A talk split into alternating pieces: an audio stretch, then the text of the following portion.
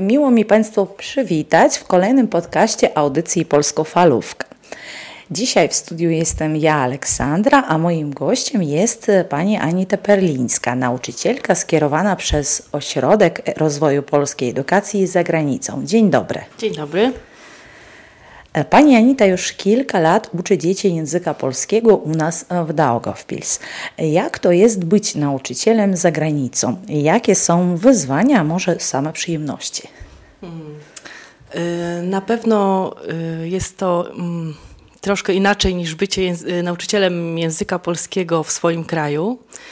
Y, no, przede wszystkim jest to inny kraj, czyli nie tylko y, tutaj mamy Yy, czekają nas pewne wyzwania w szkole, ale także wyzwania, jeżeli chodzi o, o, o ludzi, których poznamy, o język, którego przecież nie, nie znamy, yy, mentalność inna, tak, no, nowy kraj, nowe wyzwania, no i oczywiście młodzież, która też w jakiś sposób musi się przekonać do, do nas, a my do niej.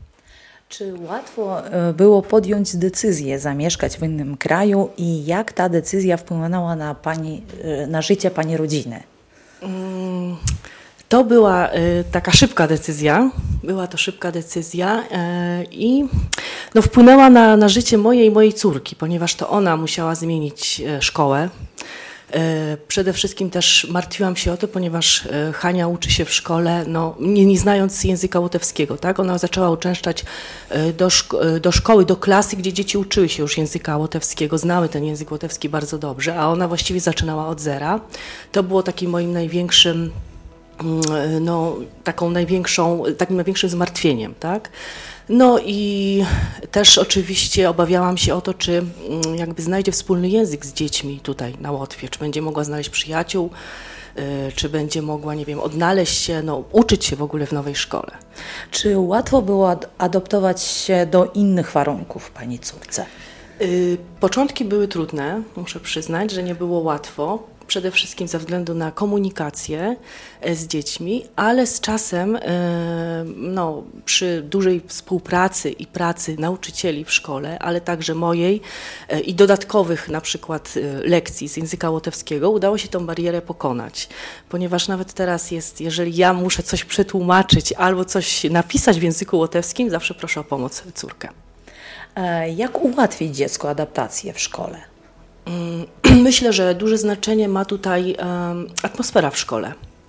E, to, jak e, nauczyciele zwracają się, jak traktują. Tutaj akurat w przypadku Hani duże znaczenie miało to, e, że jest to szkoła polska, tak?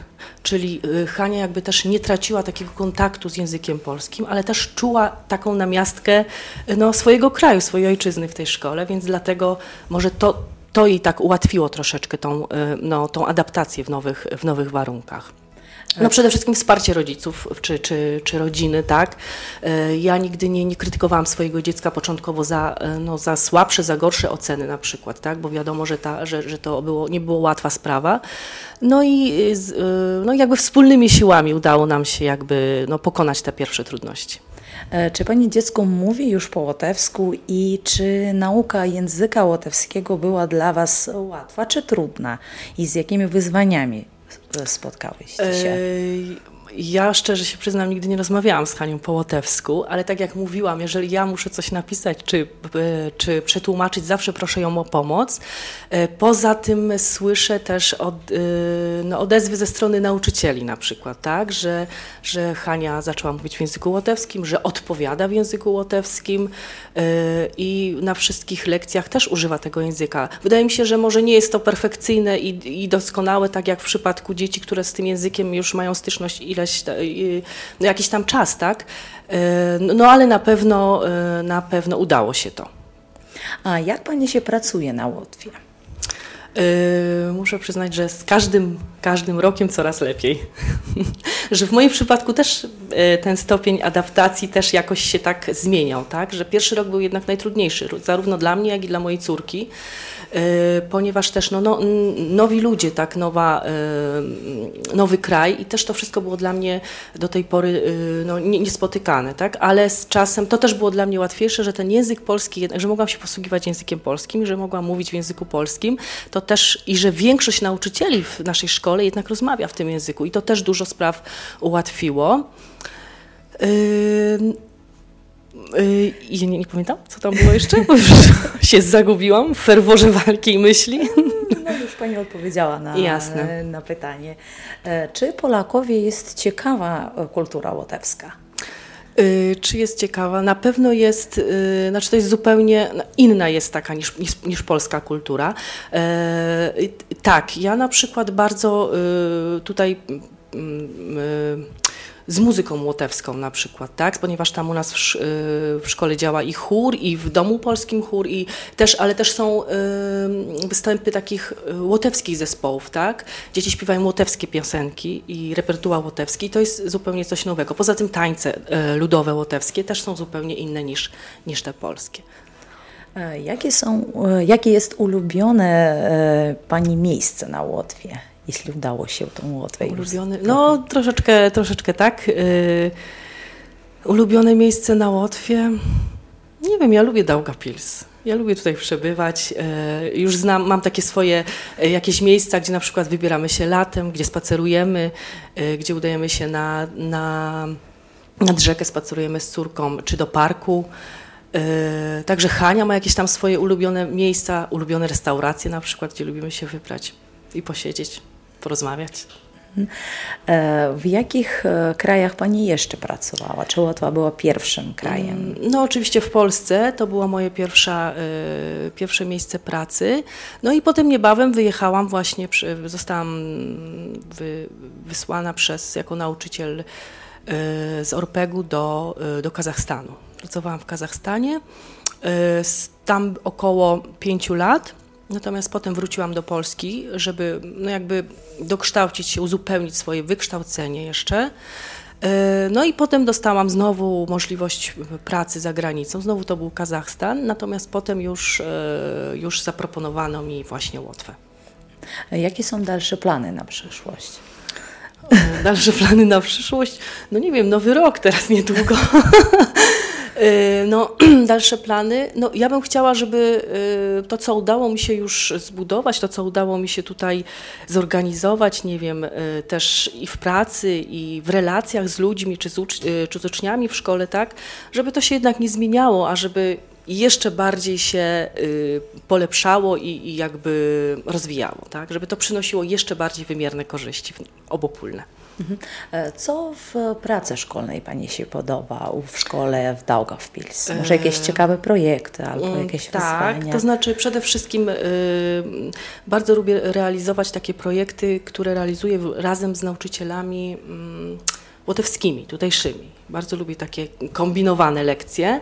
E, to są takie na przykład e, lekcje z językiem łotewskim, tak? Czyli robimy, to już w, w, tamtym roku robiliśmy dwie takie lekcje z nauczycielem języka łotewskiego w tym roku.